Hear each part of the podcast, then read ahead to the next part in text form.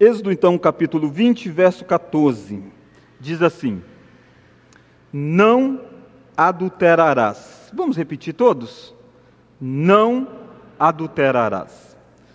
Deus, fale conosco nessa noite, use a tua palavra, que é a espada do Espírito, para tocar no profundo do nosso ser, que é o nosso coração, e gerar transformação interna em nós, ó Deus. Essa oração que nós fazemos, no nome de Jesus. Amém. Irmãos, sem sombra de dúvida, nós vivemos numa das gerações onde o adultério tem sido um tanto quanto que normal. Ah, isso tem gerado inúmeras dificuldades em famílias, isso tem aumentado grandemente o número de divórcio. A principal causa de divórcio no, no país é ainda o adultério. E recentemente saiu uma pesquisa do IBGE que foi dito que após a instituição da, da lei do divórcio, que permite o divórcio no nosso país, que aconteceu em torno de 40 anos atrás, um em cada três casamentos termina em divórcio. Este é o dado que o IBGE divulgou há um tempo atrás. Que um a cada três casamentos termina em divórcio. Com certeza você deve ter conhecido pessoas que já passaram por um divórcio. Talvez até mesmo você já tenha passado por um divórcio. E este mandamento vem lidar para nós sobre esta área tão importante, que é a área em que envolve o matrimônio, porque é a base de toda a relação familiar. Talvez você que entra aqui ou que esteja acompanhando online, talvez você não é casado e diz, então eu não vou nem precisar ouvir, porque vai ser só sobre casamento. Não, eu espero que Fique atento que Deus vai falar também ao seu coração. Você que quer casar, você que está casado, e porventura você que não está mais casado por um motivo ou outro. Mas, irmãos, não é de, de assustar que o divórcio esteja num número tão alto no nosso país e de que o adultério esteja em um número tão alto.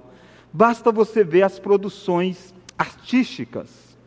Aliás, um produtor de, uma, de um canal americano, ele disse assim que é, é muito monótono você ter um personagem, fazer um personagem para um filme que seja alguém que, que tenha um casamento, que seja alguém fiel à esposa e que a vida é uma vida de fidelidade. Ele diz: não tem enredo nessa história. É um personagem chato, é um personagem que nasce fadado ao fracasso. Então ele diz: os personagens que se destacam são os personagens onde ele vai ter um caso ou outro, vai flertar, vai ser alguém que é um, uma pessoa ligada a inúmeros laços sexuais. E é isso mesmo que está nos filmes. Você deve lembrar, e talvez você vai ter dificuldade de lembrar um filme onde você não vê uma exaltação de a queda dos princípios familiares. Você acha difícil achar um filme hoje que valoriza o casamento entre homem e mulher, que valoriza o casamento entre homem e mulher para a vida toda. É muito difícil. Aliás, as próprias músicas exaltam muito o adultério. Muitas vezes você não presta atenção nas letras, mas começa a analisar músicas que mostram e revelam esse sentimento da pessoa ter uma relação sexual ilícita. Mas nessa noite eu espero que, à luz deste mandamento, eu e você sejamos levados a perceber a necessidade de remarmos contra a maré cultural e temos uma posição bem sólida sobre os nossos relacionamentos. Então, nessa noite, nós vamos olhar sobre este mandamento: não adulterarás. E o que, é que o mandamento faz? Eu vou mostrar, fazer duas lições apenas com você nesta noite. E a primeira lição é que este é um mandamento que protege o casamento. Eu espero que você tenha entendido que os dez mandamentos não são apenas leis soltas, mas na verdade são leis que vão reger um, uma, um aspecto da realidade. Por exemplo, quando fala de honrar pai e mãe, ele está dizendo sobre todas as autoridades. Então ele vai dizer como que a gente se relaciona num contexto onde existe autoridade sobre as nossas vidas. E aí ele começa mostrando o primeiro e assim avança. Quando ele diz sobre o não matarás, por exemplo, então ele está legislando sobre tudo que tem a ver com vida. E agora, quando ele diz não adulterarás, ele está lidando com tudo que tem a ver com essa união entre homem e mulher, tudo que tem a ver com a área sexual está envolvida neste mandamento. Depois que Deus deu os dez mandamentos, ele deu a aplicação destes mandamentos logo em seguida aqui no livro de Êxodo, que era aplicado na nação de Israel. E aí você vai ver então esses mandamentos sendo desdobrados nessas séries de aplicações. Então o que nós vamos perceber é que este mandamento tem como objetivo colocar uma cerca para guardar aquilo tão precioso que Deus fez, que foi o casamento. Então, este, primeira lição, este é um mandamento que protege o casamento. O adultério é algo tão sério que Jesus disse que é a única razão pelo qual é lícito que haja um divórcio. Não que seja obrigatório, ele diz, é melhor que haja perdão. Mas caso não seja possível perdão, ele pode se divorciar e não está em pecado. Paulo depois vai completar e dizendo, e também no caso do abandono do lar. Quando a outra parte abandona, você está livre então para poder recomeçar a sua vida. Percebe então como é que o adultério é algo grave, sério, que vem como um fator que pode desestabilizar esta união. Então Deus está chamando Israel, tirando Israel do Egito, uma, uma região onde a sexualidade era um tanto quanto que distorcido, sendo levado Israel para uma nova terra, terra de Canaã, onde em volta de Canaã os pagãos tinham uma sexualidade distorcida, e Deus está dizendo: ei, vocês precisam colocar uma cerca para preservar essa principal relação que existe, que é a relação entre o marido e a mulher. Então ele diz: vocês não podem adulterar. Então, este é um mandamento que protege o casamento. E o que é então o casamento? O casamento é uma união complementar. Se você olhar para o texto de Gênesis, que é onde começa o casamento, o casamento não começa no mundo de queda. O casamento começa no mundo ainda criado por Deus. Deus mesmo faz com que Adão e Eva possam desfrutar de uma relação conjugal antes do próprio pecado entrar no mundo. Quando você olha para essa situação de Gênesis, você percebe que Deus tinha criado todas as coisas. Deus disse: é muito bom, é bom, é bom, é bom. De repente, Deus disse: não é bom que o homem esteja só. E Deus disse: eu vou fazer então uma auxiliadora para o homem. E nesse ato dele dizer que ele vai fazer uma auxiliadora, a forma como ele vai fazer é muito importante. Porque você esperava então que ele pudesse fazer do barro, como ele fez Adão, soprar o fôlego de vida e dizer: está aí a auxiliadora para Adão. Mas não é este o formato que Deus faz. Deus pega Adão e Deus manda Adão olhar e dar nome aos animais. E Adão começa a dar nome aos animais. Aí você diz: o que, que tem a ver dar nome com os animais com essa história de que não é bom que o homem esteja só? O que, que tem a ver os animais com, os, com o homem? Porque a constatação que não era bom que o homem este, estava só, não é feito por Adão. Às vezes a gente acha que Adão estava lá todo triste porque não tinha uma esposa. Não, isso é uma visão errada. O jardim era perfeito. Deus é que sabia que não era bom aquela situação.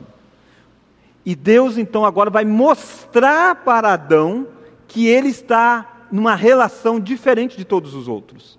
E aí então Adão passa e vê os animais e dá nome a todos eles, mas o texto diz assim: não tinha ninguém igual a Adão. E aí você percebe que o tipo de relacionamento que Adão existia no jardim do Éden era um relacionamento com alguém superior a ele, que era Deus, um relacionamento com alguém inferior a ele, que eram os animais, Deus ele ouvia e obedecia. Aos animais ele ordenava, administrava sobre os animais. Mas não tinha ninguém nessa relação igual a ele. E aí então Deus, depois que Adão percebe que não tem ninguém igual a ele, Deus o coloca para dormir, como se fosse um, uma anestesia. Deus vai e retira então de Adão, de uma das suas costelas, de um do seu, do seu lado, melhor dizendo, e faz um ser que vai completar Adão, um ser que sai do próprio Adão. E Adão, quando acorda, a vê e diz: Esta afinal é ossos dos meus ossos, carne da minha carne, chamar-se-á varoa. Porque do varão foi tirado. Percebe? O que você tem aí é um ser criado que vai completar Adão. A partir daquele momento, Adão e Eva são um parte do outro.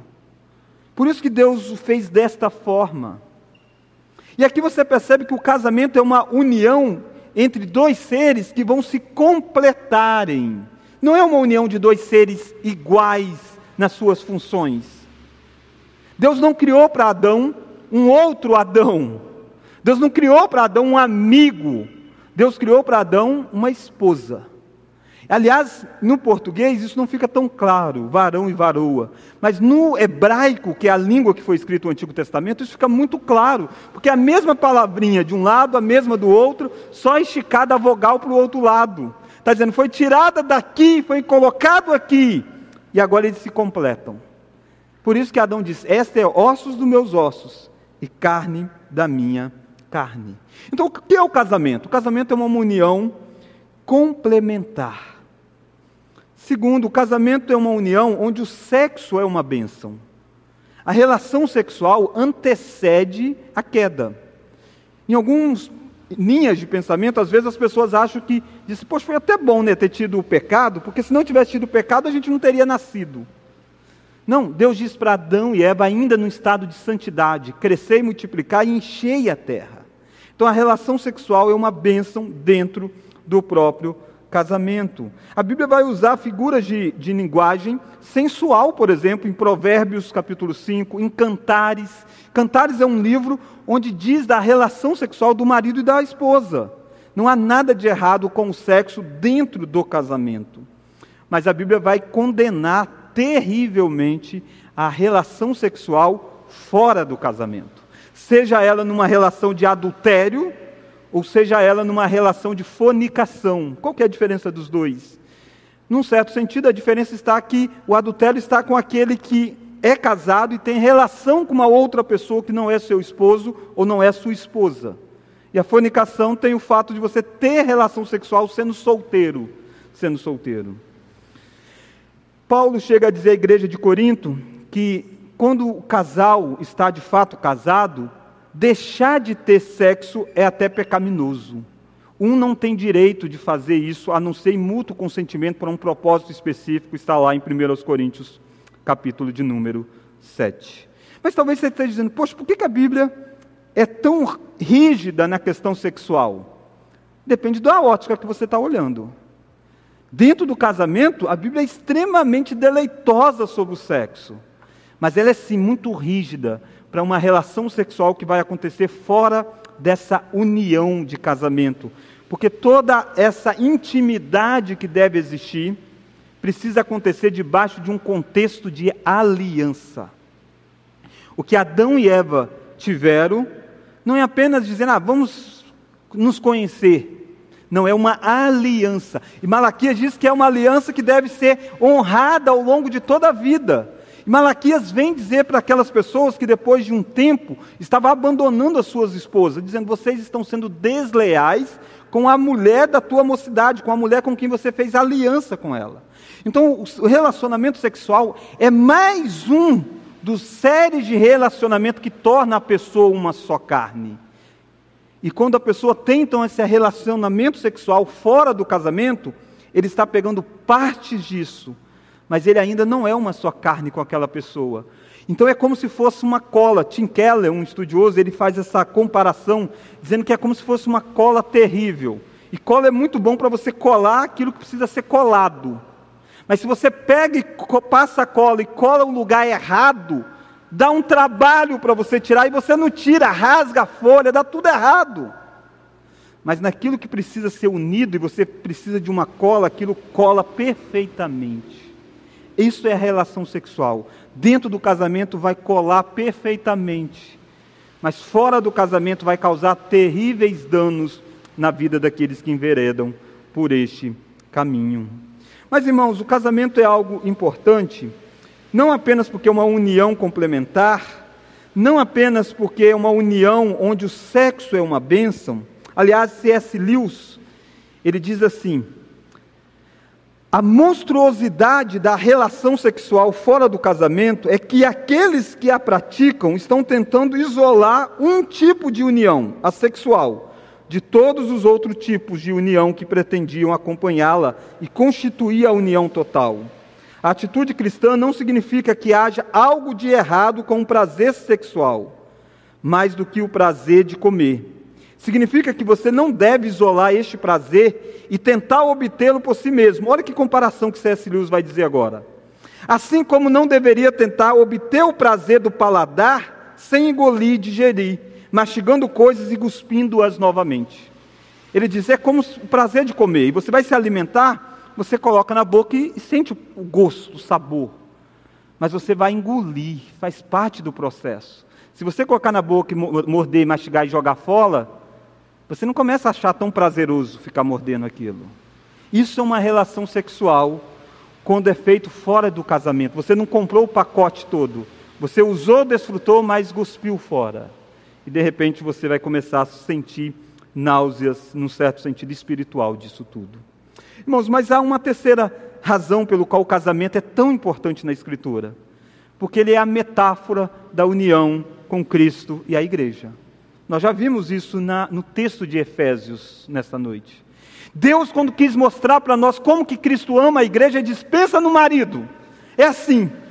Quando ele quis mostrar como que a igreja se relaciona, ele na esposa. É assim.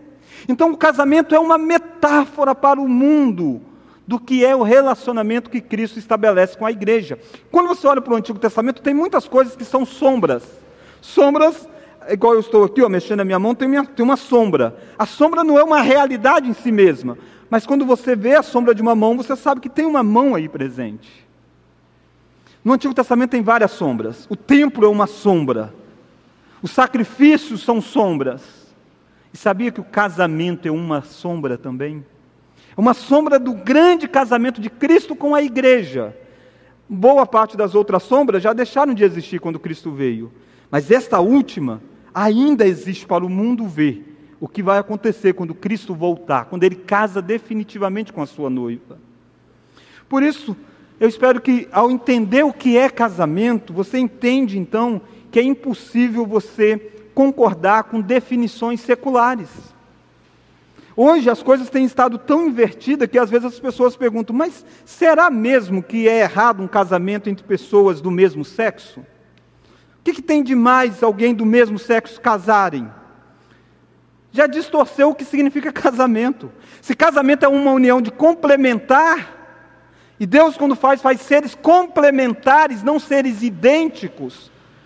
Casamento não é união de dois idênticos, é uma união de dois complementares.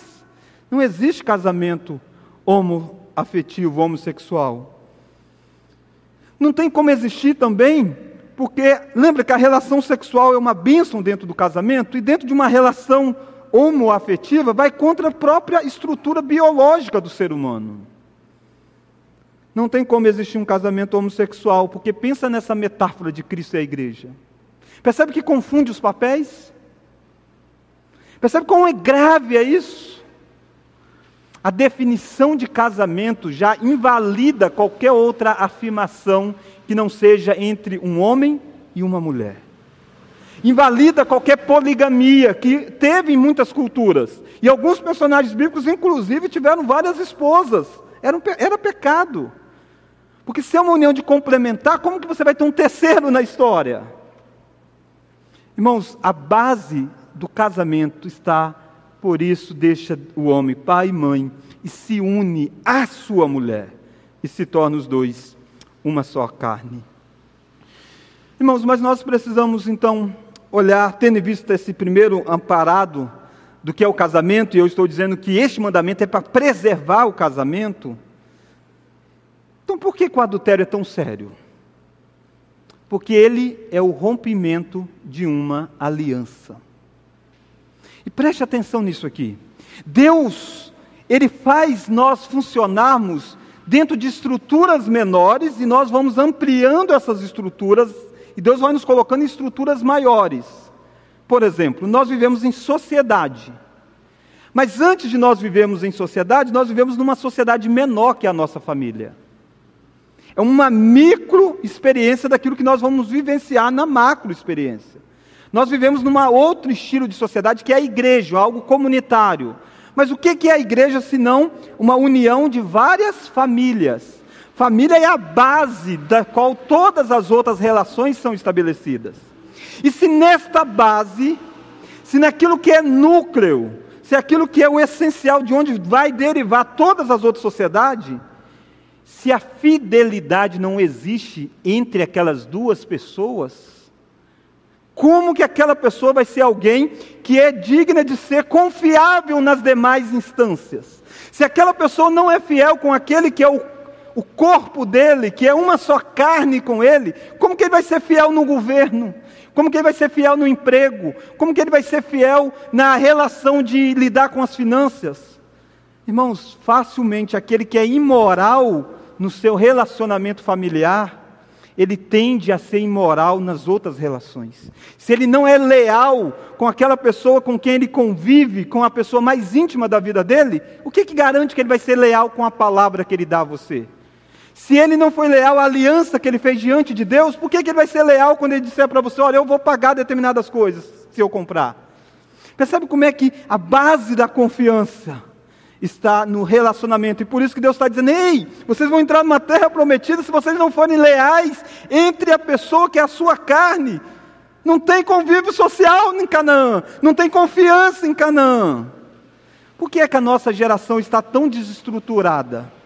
Por causa dos dados iniciais que eu apresentei aqui. Por causa dos dados de um a cada três casamentos terminam em divórcio. Se é assim, como é que as outras coisas vão bem?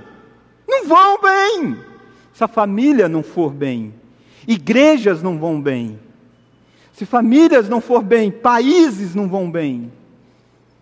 Tudo começa nessa base. E Deus está dizendo: não quebre essa aliança mais preciosa que vocês têm. Não adulterarás. Irmãos, percebe que essas alianças entre nós e Deus e a aliança que nós estabelecemos com o nosso cônjuge, elas estão tão relacionadas que quando Adão e Eva pecam diante de Deus de comerem do fruto proibido, eles pecaram diante de Deus. Mas qual foi a primeira área afetada? O relacionamento entre eles. O texto diz que depois que eles comeram, eles perceberam que estavam nus e sentiram vergonha. Eles estavam o tempo todo no entre, entre eles, só tinha os dois. E agora eles estão com vergonha um do outro. Sabe por quê? Porque uma aliança maior tinha sido quebrada. Então eles estão dizendo: Ei, se ela foi capaz de quebrar aliança com Deus, como que eu posso me expor diante dela? E ela diz, pensa a mesma coisa: como que eu posso ser, estar diante dele? Se ele quebrou a aliança maior com Deus dele. As alianças estão interrelacionadas. Irmãos, o adultério é algo tão grave, não, é, não apenas porque é um rompimento de uma aliança, porque é unir os membros de Cristo em um relacionamento ilícito. Sabe o que, que Paulo diz do seu corpo e do meu corpo? Diz que nós estamos unidos a Cristo, de tal forma que o nosso corpo é também o corpo de Cristo. Cristo e nós fomos unidos num só propósito. E pensa você, quando você coloca então um membro seu em relação com uma outra pessoa que não seja o seu cônjuge, o que você está fazendo não é um membro seu, é um membro de Cristo envolvendo numa relação ilícita. E aqui você percebe que você que é solteiro, é a mesma coisa, quando você não guarda o seu corpo para a relação sexual dentro do casamento, não é o seu corpo, é o corpo de Cristo. É isso que a gente precisa entender. A gente acha que a gente vive fora de Cristo autônomo. Não. A Bíblia diz que nós estamos em Cristo e Cristo é em nós. Percebe por que é um pecado grave? É um pecado grave, terceira razão, porque o pecado sexual desonra o Espírito Santo que habita em nós, que somos o templo do Espírito. Você precisa entender que aquela musiquinha que você aprendeu quando criança, pecado, pecadinho, pecadão, isso não, está errado. Existe sim pecado, pecadinho e pecadão. Não no sentido de que pecadinho não é importante, tá? Todos os pecados nos condenam. Mas a gravidade de pecados. É isso que a Bíblia diz, é isso que Jesus disse o tempo todo. Ou você acha que matar alguém no coração é pecado, te condena do mesmo jeito. Mas é tão grave quanto matar alguém fisicamente? Tem, quando você comete outro, o pecado físico com o próprio corpo, você está acumulando outros pecados, não é só um. E sabe que a Bíblia diz que o pecado que é cometido no corpo é um pecado mais grave, por ser templo do Espírito Santo. Irmãos, diante disso aí, algumas lições precisam rondar a nossa mente, a nossa pergunta neste momento. É você perceber que um adultério não acontece da noite para o dia. O adultério acontece porque intimidades aconteceram antes. Porque vínculos emocionais foram sendo construídos antes. E aí o que nós precisamos entender é aquela palavrinha que está tão em voga hoje, né? Distanciamento social. É a palavra em voga por causa do coronavírus. Sabia que eu e você precisamos entender que nós precisamos ter um certo tipo de distanciamento com pessoas do outro sexo? Eu não estou dizendo que você não possa conviver, não é isso. Mas eu estou dizendo o seguinte: não dá para você ser a grande amiga daquele seu colega de trabalho sendo você casada. Eu não estou dizendo que você não possa ter convívio com a pessoa, eu estou dizendo que você não pode ser a grande amiga dele. Não dá para você ser o grande amigo de uma mulher casada. Irmãos, nós precisamos entender isso, porque às vezes há uma visão muito ingênua das pessoas, ingênuas entre aspas, e às vezes muito espiritual. A Bíblia diz que o nosso coração é desesperadamente corrupto. Você precisa entender que o seu coração é perigoso. Se você tiver brigas na sua casa e você levar suas brigas para um conhecido, um amigo, uma amiga, a tendência é que daqui a um tempo você vai acabar caindo em adultério com essa pessoa. Isso é a nossa realidade. Por isso que muitos crentes acabam chegando ao adultério. Por quê? Porque não colocaram cercas. E nós vivemos uma era onde a, a internet está aí.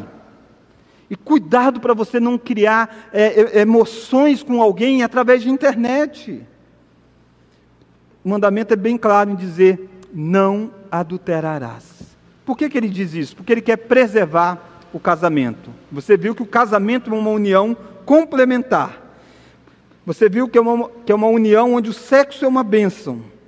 Você viu que é uma metáfora da união com Cristo e a igreja. Então o mandamento vem guardar essa relação tão bela. E o adultério se torna algo tão grave, porque você quebrou uma aliança, porque você uniu os membros de Cristo a um ato ilícito e porque o pecado sexual desonra o Espírito Santo que habita dentro de cada um de nós. Diante disso, nós precisamos olhar para a nossa vida e pensar: como eu sou nessa sociedade secularizada, erotizada como é a nossa? Você que é solteiro, você pensa em casar, você consegue entender que o seu casamento é um casamento para refletir Cristo, então você não deve casar apenas baseado na aparência. Lógico que a aparência faz, faz sentido. Você não vai casar com alguém que você acha feio. A Monique casou comigo achando o cara mais lindo do mundo. Só ela acha isso, mas ela, minha mãe também acha. E achou. Você também tem que ter isso. E cada um tem o olhar, né? Para uns um cara é feio para encardir. Você diz, meu Deus. Mas para ela é bonito. Então é, isso faz parte. Mas você não deve casar achando que a base da sua fidelidade vai estar na beleza. Porque sabe que daqui a um tempo você vai ver sim pessoas mais bonitas do que o seu marido. Se for beleza, sempre tem alguém mais belo. E quando os anos chegarem? E quando uma série de fatores acontecerem na vida? Você precisa entender que você vai estar fazendo uma aliança. Você vai estar se comprometendo a não adulterar. Isso é uma atitude que precisa ser uma resolução na vida. Como que a gente faz isso? Vivendo numa sociedade tão secularizada, colocando barreiras. É muito estranho o casal quando ele diz assim: olha, a minha esposa não pode ter a minha senha de WhatsApp, não pode pegar no meu celular. Que isso? Como que você vai fazer isso? Você está dando brechas, eu não estou dizendo que quem faz isso está em traição, não. Calma aí, não sai brigando em casa, não. Mas eu estou dizendo que isso é, é algo ruim, porque você está criando uma cultura de não prestar contas. Você precisa ter uma cultura de dizer para sua esposa: você pode ficar à vontade para ver, para ajudar, inclusive. E você não precisa viver na cola querendo o tempo todo, né? Não é isso que eu estou dizendo. Mas eu estou dizendo de aquilo que Adão e Eva vivenciaram. Eles estavam nus um diante do outro. E o que vai fazer com que isso é possível acontecer numa relação de aliança, de aliança. Mas irmãos, eu quero terminar com a segunda lição. E a segunda lição é como Jesus lidou com este mandamento. Como Jesus lidou com, isso, com este mandamento? Jesus ensinou que o adultério tem sua origem no coração. Olha lá Mateus capítulo 15, vou pedir que projete, por gentileza. Mateus 15, 19.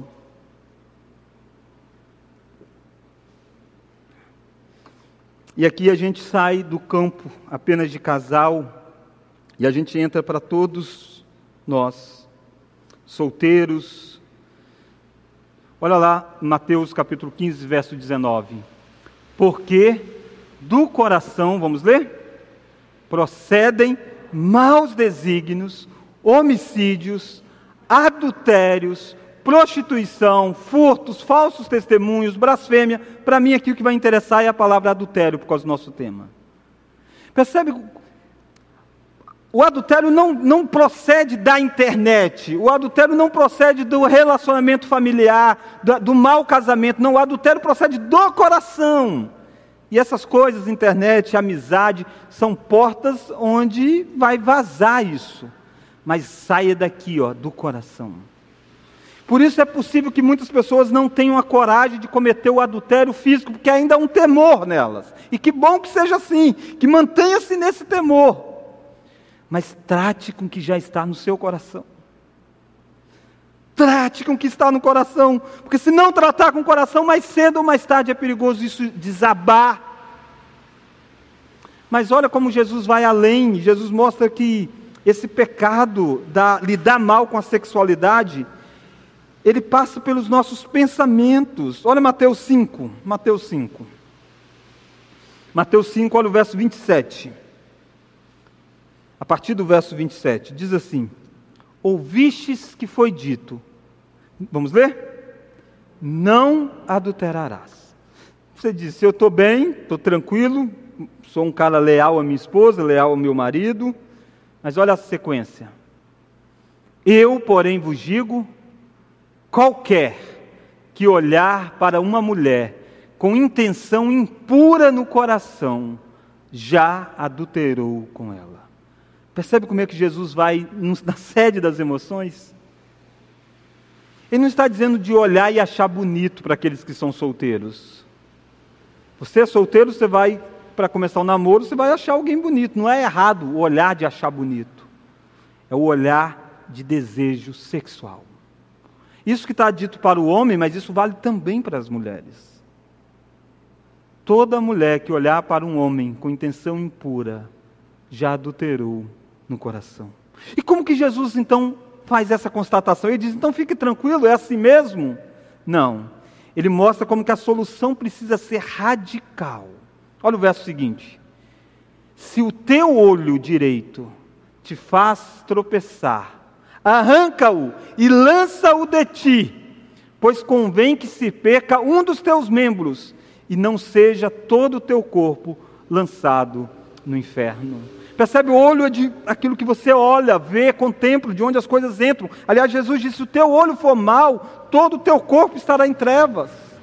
Então Jesus disse: se o teu olho direito te faz tropeçar, é melhor você arrancar. Ele não está dizendo literal do olho físico, mas ele está dizendo daquilo que tem sido a porta para a tentação ficar rondando a sua mente, o seu coração.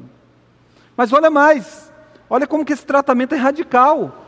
Se a tua mão direita te faz tropeçar. E Jesus chama atenção para esses fatos de direito, porque boa parte das pessoas são destras.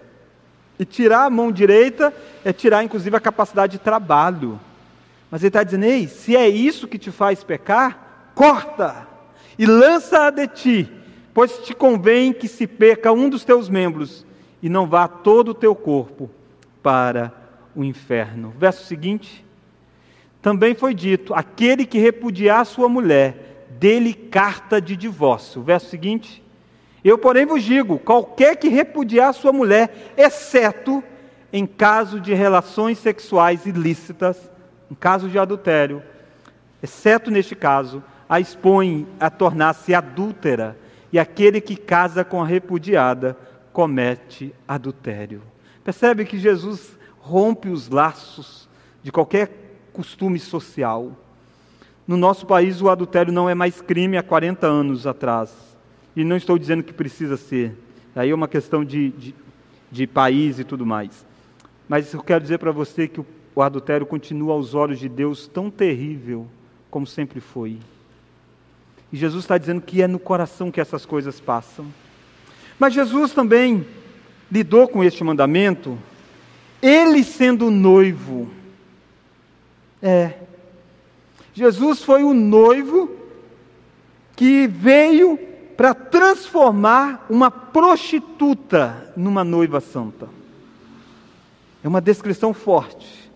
Jesus veio para desposar uma prostituta, tornando-a uma noiva santa. É isso que a Bíblia diz para nós. A Bíblia diz para nós que Deus fez aliança com o seu povo, mas esse povo vira as costas para Deus. Esse povo chama Baal de meu amor. É uma palavra de adultério.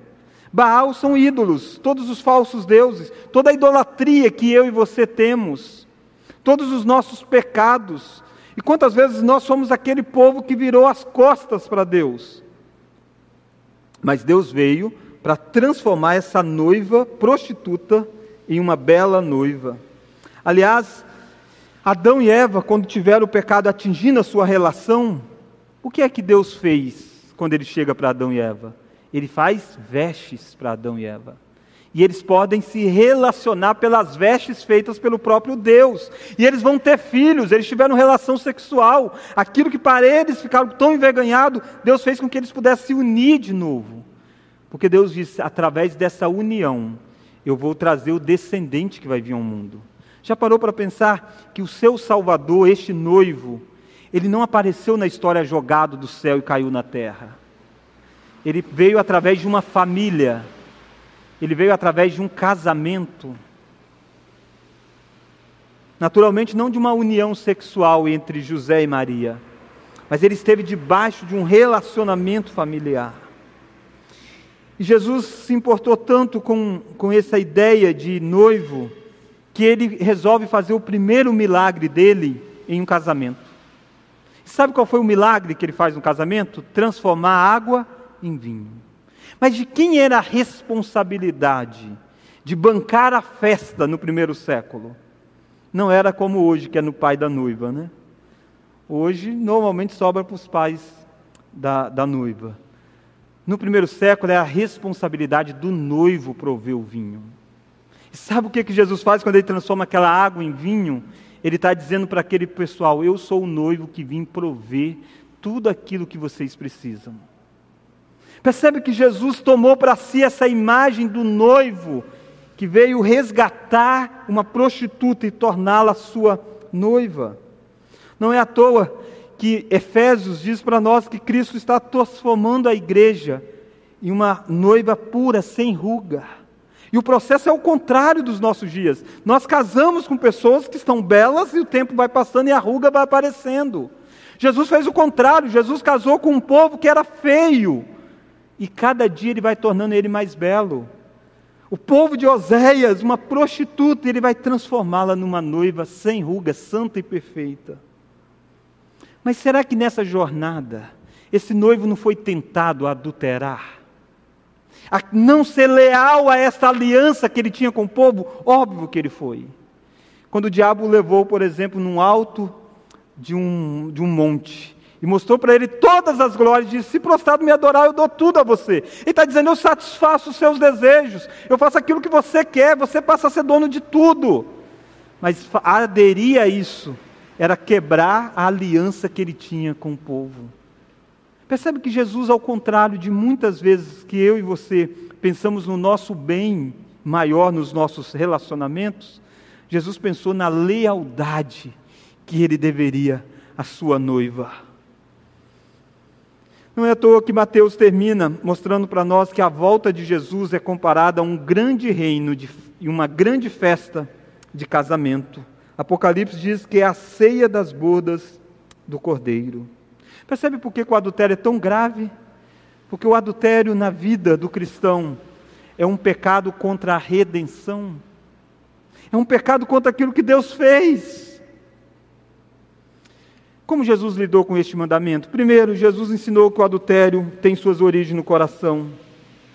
Jesus se identificou como um noivo fiel que veio transformar uma prostituta em sua noiva. E por fim, Jesus lidou com este mandamento, perdoando os adúlteros. Jesus teve um, um confronto com uma mulher adúltera. E talvez você esteja pensando numa aí, daqui a pouco eu chego nela. Mas essa primeira mulher é a mulher samaritana. Você diz, poxa, eu conheço ela tanto como mulher samaritana. Mas ela é uma mulher adúltera. Lembra da conversa que Jesus estabelece com ela? E lembra que quando Jesus conversa com essa mulher, Jesus diz para essa mulher: Vai, chama o teu marido e vem cá. O que ela disse? Eu não tenho marido. Aí Jesus disse: Disseste bem, porque você já teve cinco, e o que você tem hoje não é o teu marido. Percebe a mulher que a gente a chama de mulher samaritana? Ela é também a mulher adúltera. Mas essa história não termina apenas dessa forma de Jesus dizendo para ela: Você tem, teve, tem cinco, teve cinco, e este que você tem não é o seu. Ele diz para essa mulher que ele é aquele que tem a fonte da água da vida.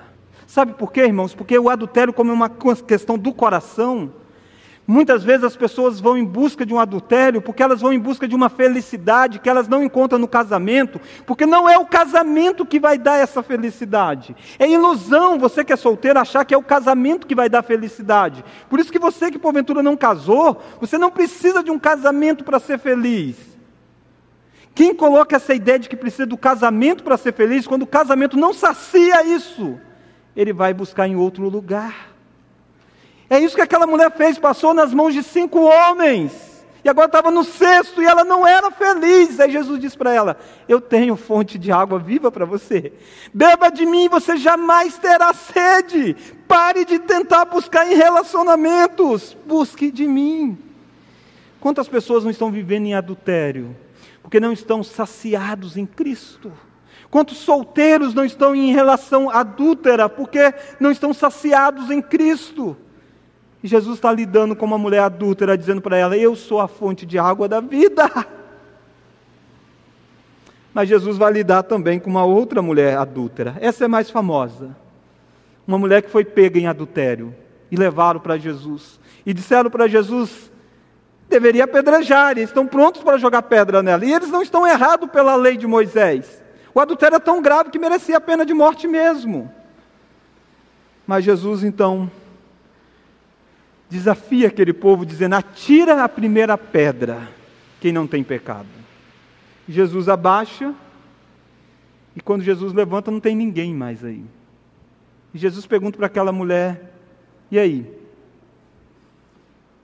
E Jesus disse: Eu também não te condeno. Vais e não peques mais. Irmão, só tinha uma pessoa naquele auditório, naquele lugar, que podia jogar pedras naquela mulher. Era Jesus.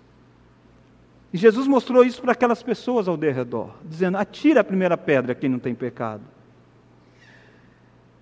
E ele que tinha o direito de jogar a pedra, ele abdica de jogar a pedra e diz para aquela mulher: vai e não peques mais. Ele a perdoa, mas ele a confronta. Ele diz: não peques mais. Mas sabe por que Jesus não jogou pedra sobre aquela mulher? Deus disse que deveria sim ser apedrejada aquela mulher. Deveria sim ser morta. Porque Jesus trocou de lugar com aquela mulher. Sem você perceber, é isso que estava acontecendo. Quando Jesus, em vez de ele, que era o santo, jogar a pedra, anos depois, ou tempos depois, melhor dizendo, ele sobe na cruz do Calvário e naquele ato de morte de Cristo na cruz do Calvário, ele está pagando pelo adultério daquela mulher também. É por isso que ele não jogou pedra nela, porque ele foi aquele que recebeu mais do que pedras em lugar daquela mulher. Mais do que jogar pedra, ele se colocou na frente dela e recebeu toda a ira de Deus sobre ele. Mas não só sobre aquela mulher. Ele fez isso para todo aquele que porventura cometeu um adultério pudesse se arrepender e ser perdoado. por aqueles que cometeram um adultério na mente. E é muito difícil que você, ao longo da sua jornada, nunca passou um desejo impuro na sua mente e no seu coração. Ele esteve lá na cruz, porque você também era um adúltero. Sabe por quê? Porque ele casa conosco. Paulo, quando escreve aos Coríntios, Paulo diz que muitos de vós fostes isso, fostes homossexuais, fostes tantas coisas, adúlteros, mas vós vos convertestes a Cristo. De tal forma, irmãos, que este não é um pecado imperdoável, é um pecado grave, mas não é um pecado imperdoável, por causa do Cristo Jesus que morreu na cruz do Calvário. Talvez você que me ouve, tanto pela internet quanto aqui presente, talvez você errou no passado. Saiba que se você realmente pedir perdão a Deus, você pode ter uma novidade de vida, como a mulher samaritana teve, como a mulher adúltera teve. Porque as pedras que deveriam cair sobre você, caiu sobre Jesus. Mas irmãos, não brinque com a área da sexualidade é uma dádiva, um presente. Mas Satanás é um especialista em usar dos presentes para fazer com que grandes servos de Deus caíssem. Você sabe da história de Davi, homem segundo o coração de Deus. Caiu nessa área sexual. Você que é mulher, você sabe o poder que você tem de sensualidade. Não use do seu poder de sensualidade na hora de se vestir. Muitas vezes vocês são portas abertas para que Mateus capítulo 5, que pega o coração dos homens, mas porque você se veste provocante, ciente disso. Este mandamento está dizendo para você: você está pecando quando você faz isso. Você é homem de igual forma. Irmãos, nós vivemos uma época onde as redes sociais e as pessoas não têm mais pudor. Se Adão e Eva tinham vergonha de ficarem nus, hoje os crentes não têm mais vergonha de nada. E talvez você diz, isso é maldade nos olhos de quem vê. Leia o que a Bíblia diz de nudez. O tempo todo a nudez é tampada nas Escrituras depois do pecado. Você precisa cuidar da sua vida e cuidar do próximo. Você que é casado, você precisa entender que a relação sexual é uma arma que Deus deu para vencer as tentações de Satanás. Talvez o que você precisa aplicar do sermão é conversar com a sua esposa e amar mais a sua esposa, amar mais o seu marido. Você que é solteiro, não queira ter este presente antes das responsabilidades. Ele não vai saciar você até o dia em que você estiver numa união com uma pessoa. Vamos orar? Ó oh Deus, este mandamento tão relevante para os nossos dias, tão desafiador, nos mostra, ó Deus, a necessidade que nós temos de estar casado com alguém melhor do que qualquer pessoa. E esta pessoa melhor que nós estamos casados é Cristo, o nosso Senhor. Nos ensina, ó Deus, a bebermos de Cristo para todas as necessidades da nossa alma. Obrigado, ó Deus, porque nessa jornada neste mundo, muitos de nós o Senhor permitiu casar. Por isso, ó Deus, abençoe aqueles que estão num relacionamento de casamento. Dê a eles, ó Deus, fidelidade. Mas Deus abençoe também aqueles que não estão casados, aqueles solteiros que ainda pensam em casamento, que o Senhor os guie no caminho certo de ter alguém que de fato vai completá-los. Deus, para aqueles que o Senhor não chamou ao casamento, que eles possam entender que não há nada errado nisso. Como Paulo disse, esses também são felizes em Cristo. Eles não precisam de um casamento para ser feliz. Eles precisam é do Senhor, Deus. Deus, nós oramos por vidas de pessoas que têm quebrado este mandamento, seja no pensamento, seja no coração e seja até mesmo em atos. Traga quebrantamento, ó Deus. Deus, obrigado, porque Cristo Jesus é o nosso noivo perfeito. Obrigado, porque Cristo Jesus nos ensina a tratar com a nossa sexualidade. Deus, obrigado, porque nós não somos animais nós somos seres criados à imagem e semelhança do Senhor. Nós não precisamos ser governados pelos nossos instintos. Nós não precisamos ser governados pelos nossos hormônios. Nós podemos sim ser governados pelo Teu Santo Espírito que habita em nós. Por isso, Deus, abençoe o nosso país, abençoe a igreja evangélica que lida tantos com estes problemas. Oramos em nome de Jesus. Amém.